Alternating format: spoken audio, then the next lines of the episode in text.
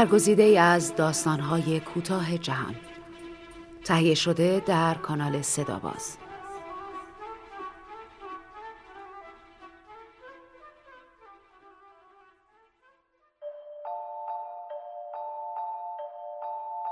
زشت ترین زن دنیا. نویسنده اولگا توکارچوک. مترجم محبوبه شاکری مطلق. داستانی برگزیده از سایت کانون فرهنگی چوک با صدای بهناز بستان دوست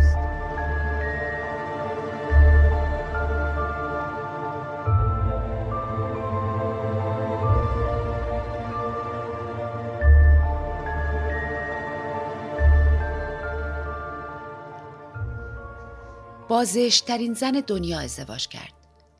یکی از رهبران مشهور سیرک بود. بنابراین برای دیدنش ترتیب سفر فوقلادهی را به وین داد. به هیچ وجه از پیش برای چنین اقدامی برنامه ریزی نکرده بود. پیش از آن هرگز به ذهنش هم نرسیده بود ممکن است با او ازدواج کند. اما همین که او را دید، همین که از اولین شک جان سالم به در برد، دیگر نتوانست از او چشم بردارد. سر بزرگی داشت. پوشیده از برآمدگی و قده. چشمان کوچک و همیشه خیسی چسبیده بود به ابروان در همش. از دور به دو شکاف باریک میمانست. بینیش چنان بود گویی از چند جا شکسته باشد و نوکی داشت به رنگ آبی کبود که گله به گله پوشیده بود از موهای سیخ. دهانش بزرگ بود و متورم. همیشه باز. همیشه مرتوب. با چند دندان نکتیز درونش. افزون بر همه اینها پنداری هنوز کفایت نکرده باشد بر صورتش موهای بلند نرم و در هم رویده بود. نخستین بار که او را دید از پشت دکور کاغذی سیرک سیار ظاهر شد تا خود را برای تماشاگران به نمایش بگذارد. فریادی از حیرت و انزجار از فراز سرهای جمعیت رها شد و پیش پایش افتاد. شاید داشت لبخند می‌زد اما همچون دهنکجی حزنالودی شد. بی حرکت ایستاد.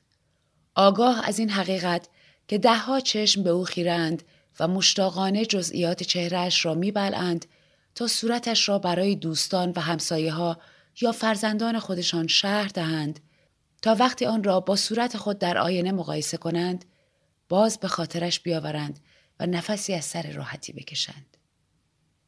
او صبورانه شاید با حسی از برتری آنجا ایستاد و از بالای سر جمعیت به سقف خانه های دست خیره ماند. بعد از سکوتی طولانی که از سر حیرت بی پایان می نمود، کسی فریاد زد از خودت بگو به جمعیت خیره شد به نقطه ای که صدا از آنجا بود. به دنبال کسی که پرسیده بود میگشت. اما همان زمان رهبر سیرک که خانم درشت هیکلی بود از پس پرده بیرون زد و گفت نمی‌تونه حرف بزنه. صدا تقاضا کرد پس داستانش رو تو بگو. پس خانم رهبر سیرک صدایش را صاف کرد و شروع کرد به حرف زدن. بعد از اجرا هنگامی که در تریلی سیرک کنار اجاق کوچکی که آنجا را گرم می کرد با زن فنجانی چای خورد به نظرش نسبتا باهوش آمد. البته که می توانست حرف بزند. بسیار هم معقول بود. در حالی که با شیفتگیش به این موجود عجیب الخلقه کلنجار رفت از نزدیک تماشایش کرد. زن می توانست فکرش را بخواند. پرسید فکر کردی حرف زدنم من مثل صورتم عجیب و زننده باشه؟ مرد جوابی نداد. زن چایش را به سبک روزها نوشید. از سماور در استکانهای کوچک بدون دسته چای ریخت و هر چند جرعه توکی به حب قند می‌زد. کمی بعد فهمید زبانهای زیادی می‌داند اما از قرار معلوم هیچ شکل را خوب بلد نیست. هر از گاهی به زبانی صحبت می کرد. دلیلی برای حیرت نبود. از اوان کودکی در سیرک بزرگ شده بود. در دسته بین المللی از هر جور آدم عجیب الخلقه که دائم در سفر بودند. در حالی که با چشمان جانورطور کوچک ورم کرده مرد را نگاه می کرد بار دیگر گفت می‌دونم به چی فکر می‌کنی. پس از مکس کوتاهی اضافه کرد کسی که مادر نداره زبان مادری هم نداره. من به زبونهای زیادی حرف می‌زنم اما هیچ کدومش مال من نیست. مرد جرأت نکرد پاسخ بدهد. ناگهان احساس کرد کم کم اعصابش را به هم میریزد. اگرچه مطمئن نبود چرا. اشاراتش هوشمندانه بود و سخنانش فسیح و دقیق. ابدا چنان نبود که انتظار داشت. برای خداحافظی برخاست. زن پیش چشمان حیرت زدهش دستش را پیش آورد. حرکتی کاملا زنانه همچون بانوی تمام ایار و دستش به واقع خواستنی هم بود. مرد پیشش کرنشی کرد اما لبانش را بر آن نگذاشت. روی تختش در هتل که دراز کشید هنوز داشت به او فکر می‌کرد. در تاریکی خفه و نمور هتل به پیش رو خیره شد.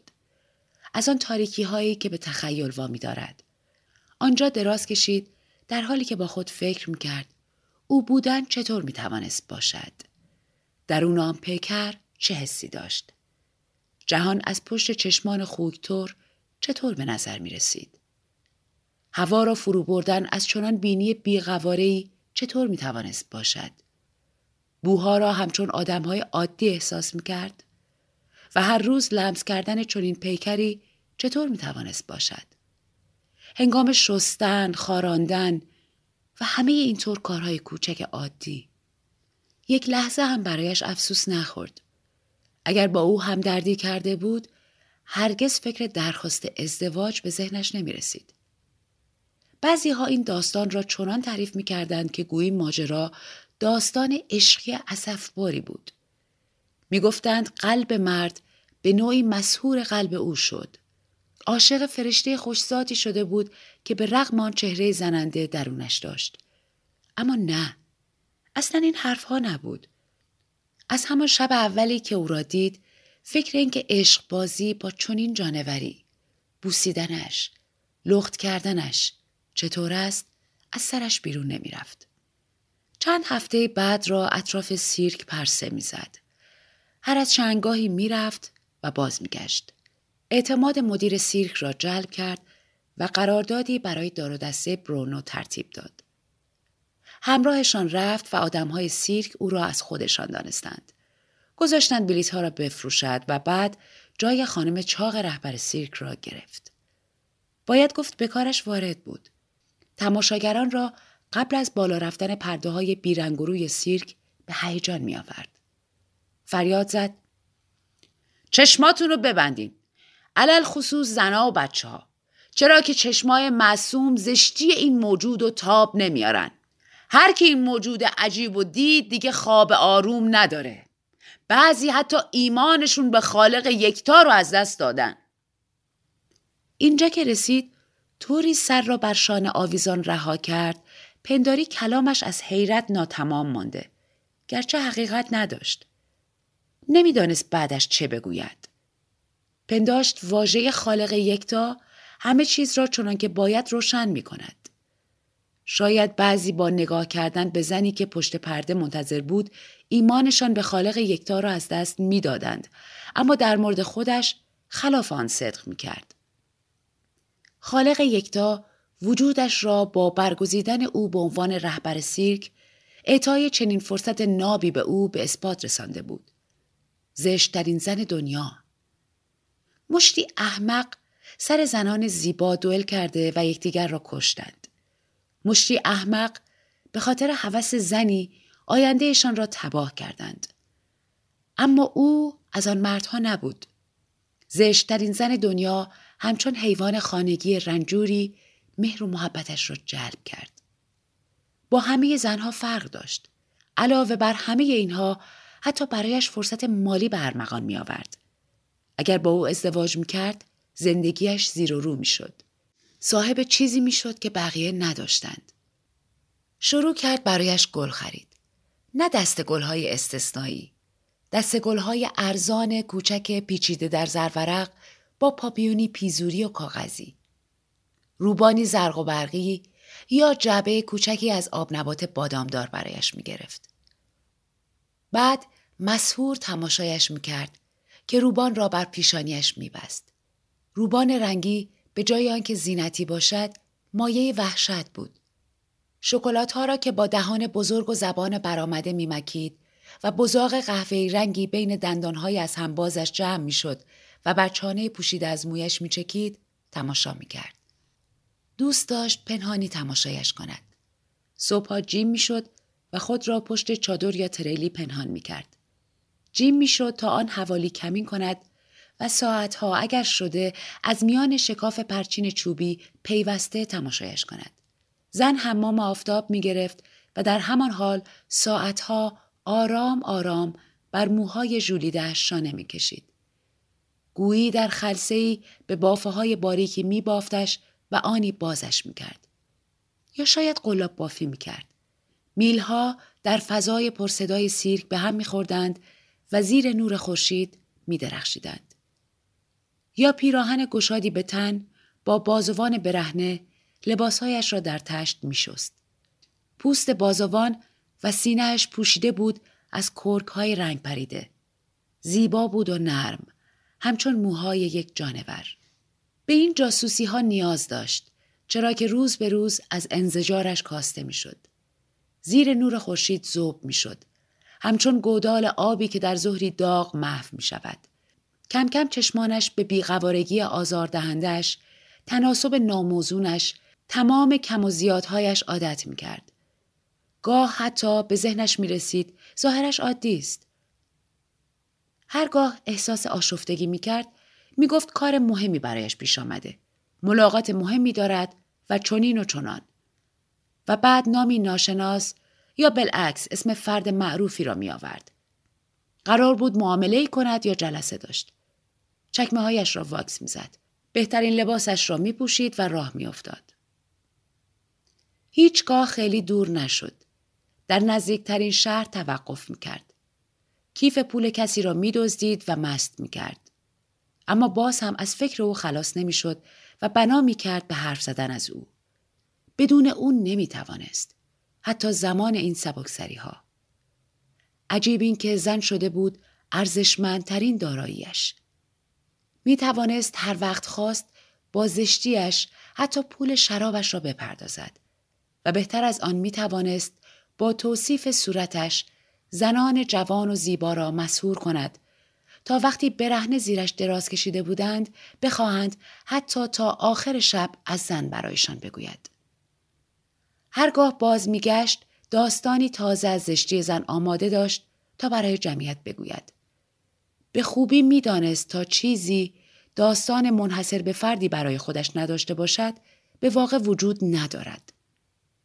ابتدا سعی کرد کاری کند زن خود داستانها را از بر کند. اما به زودی دریافت زشترین زن قصه گوی خوبی نیست. با صدای یک نواخت داستان می گفت و در آخر می‌زد زیر گریه. پس دیگر خودش داستان می گفت. کناری می ایستاد، با دست نشانش می‌داد و ردیف می کرد. مادر این موجود بدقبال که پیش روتون می‌بینین و چشمای معصومتون دیدنش رو تاب نمیاره در روستایی در نزدیکی جنگل سیاه زندگی می‌کرد. یه روز تابستانی در جنگل توت میچید که گرازی وحشی دنبالش کرد و در جنونی دیوانوار و شهوتی وحشیانه به اون حمله ور شد.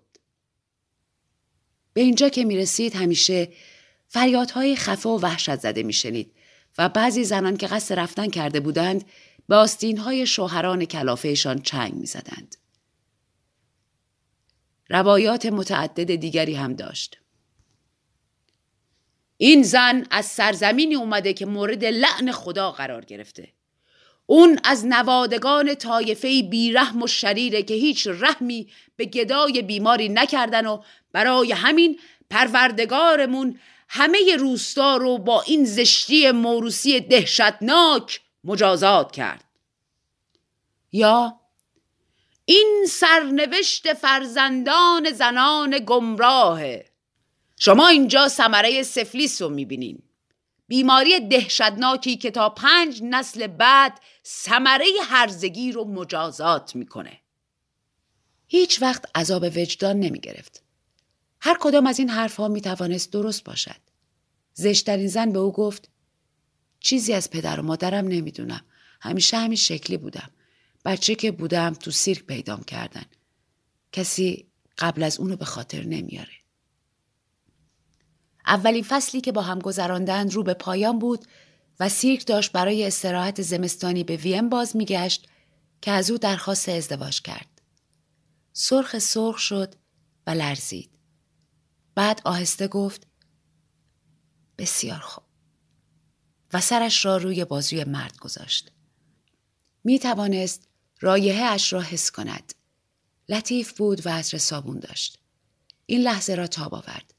بعد پس کشید و از برنامه هایش برای زندگی مشترکشان گفت و نام مکانهایی را که قرار بود ببینند ردیف کرد. همانطور که عصبی اتاق را بالا و پایین می‌رفت زن از او چشم بر نمی داشت. اما ناراحت و ساکت بود. در آخر دستش را گرفت و گفت دقیقا خلافش را می‌خواهد که جایی دور از شهر ساکن شوند. هرگز جایی نروند و کسی را نبینند. آشپزی خواهد کرد و باغچه خواهند داشت و بچه دار خواهند شد.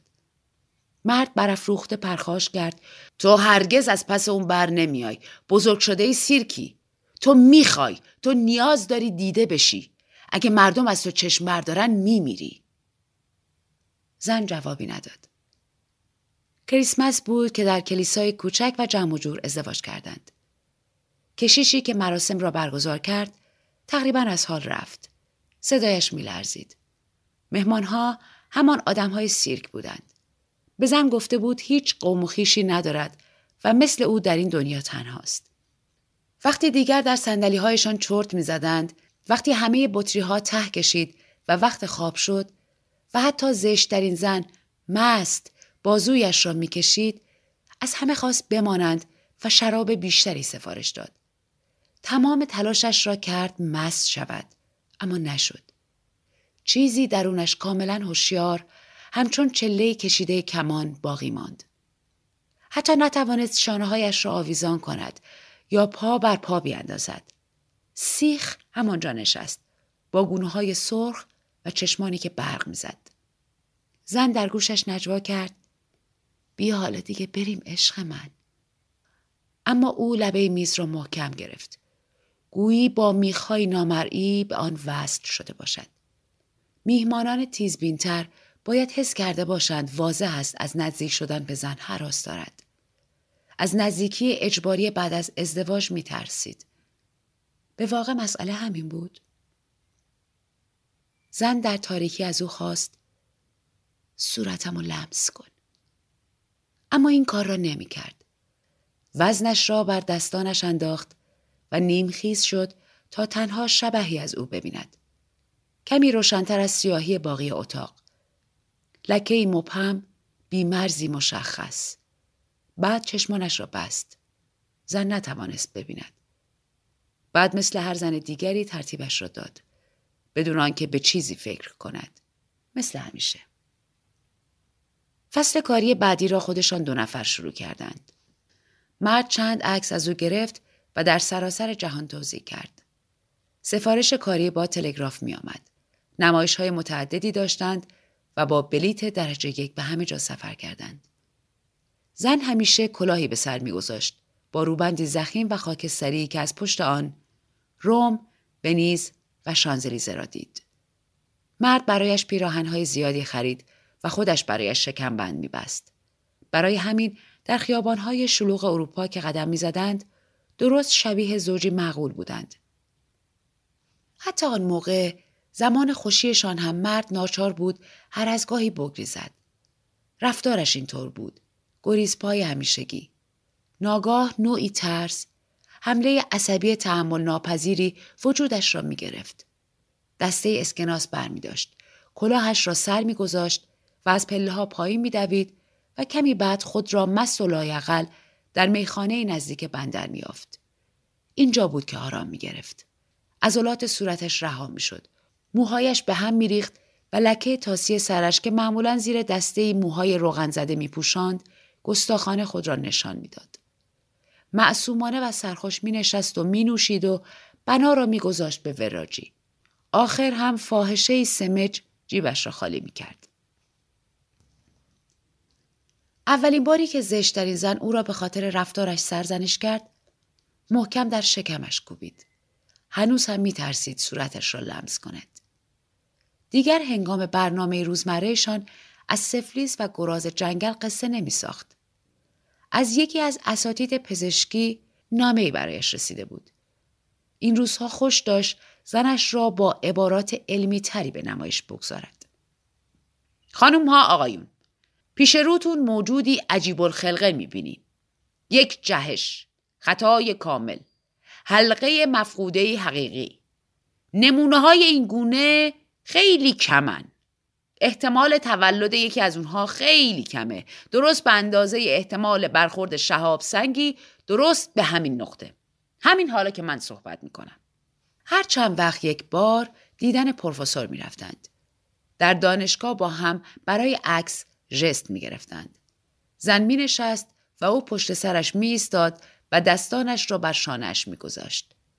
یک بار که داشتن زن را اندازه می گرفتند پروفسور چند کلامی با همسرش صحبت کرد. گفت تو این فکرم که جهشم ارسیه یا نه.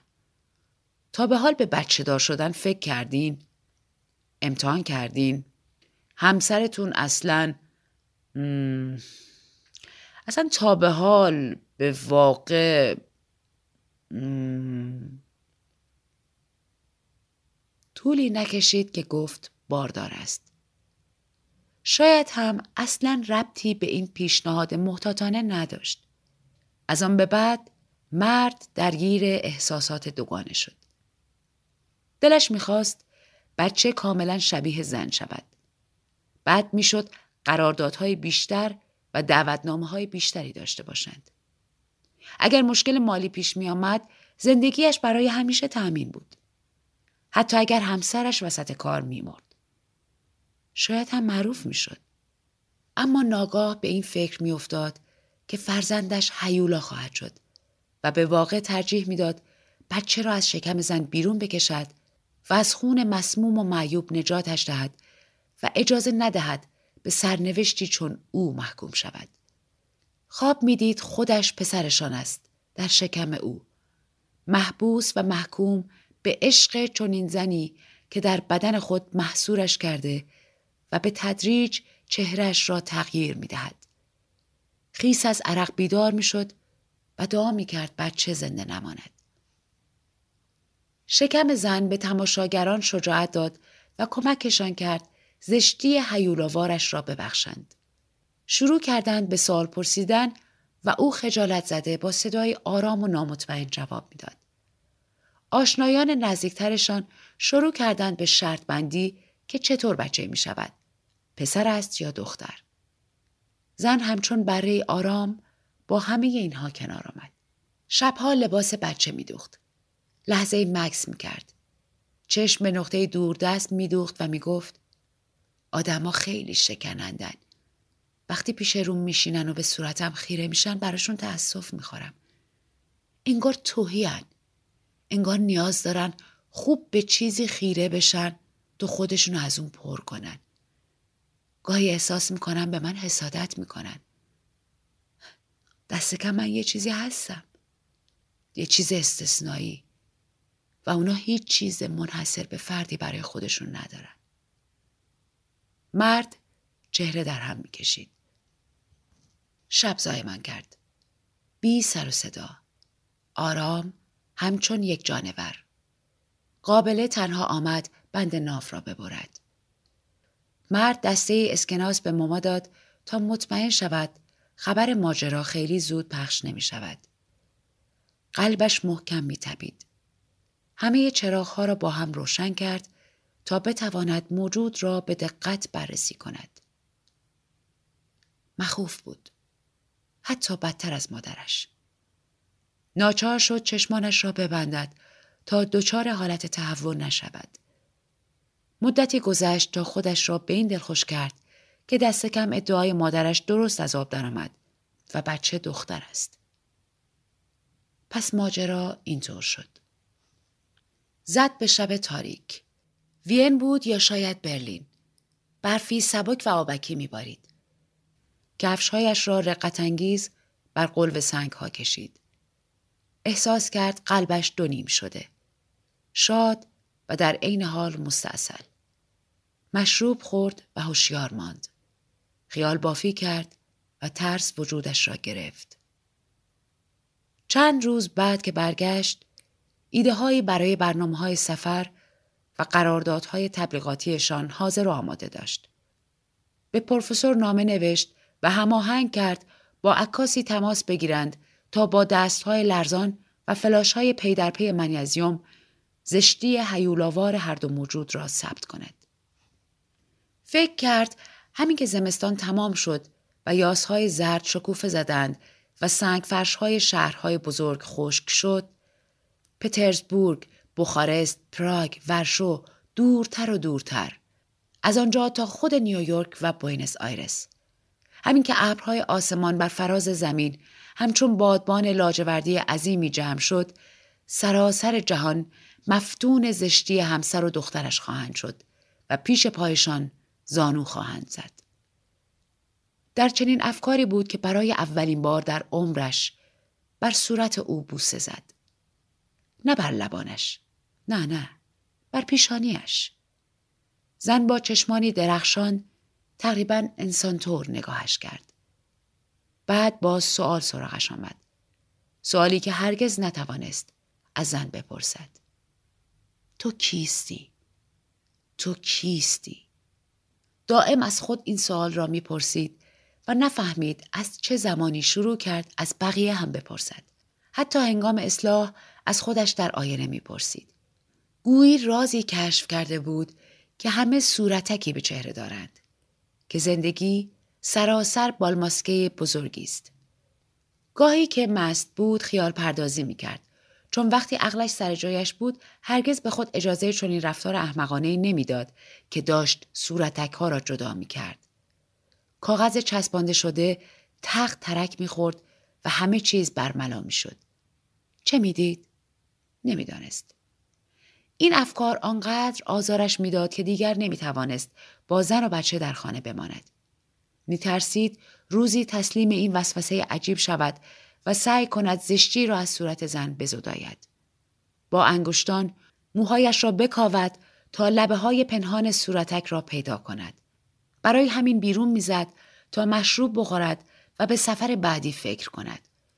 پستر طراحی کند و تلگراف های جدیدی بفرستد. اما اوایل بهار اپیدمی مخوف آنفولانزای اسپانیایی سر رسید و مادر و بچه هر دو کنار هم در تب افتادند و به سختی نفس میکشیدند. هر از گاهی مادر از سر حراس بچه را به خود میچسباند و در تب و هزیانش سعی می‌کرد به او شیر دهد. نمی‌فهمید که کودک توانی برای مکیدن ندارد و در حال مرگ است. و وقتی عاقبت کودک مرد مرد به آرامی او را برداشت و بر لبه تخت خواباند و سیگاری روشن کرد. آن شب زشترین زن مختصر هوشیاری به دست آورد در این حد که حق حق بزند و نامیدانه ناله سر دهد. بیش از تاب و توان مرد بود. صدایش آوای شب بود. آوای تاریکی از سیاه ترین مقاک ها. گوشهایش را گرفت. در آخر کلاهش را بر سر گذاشت و دوید. اما خیلی دور نشد.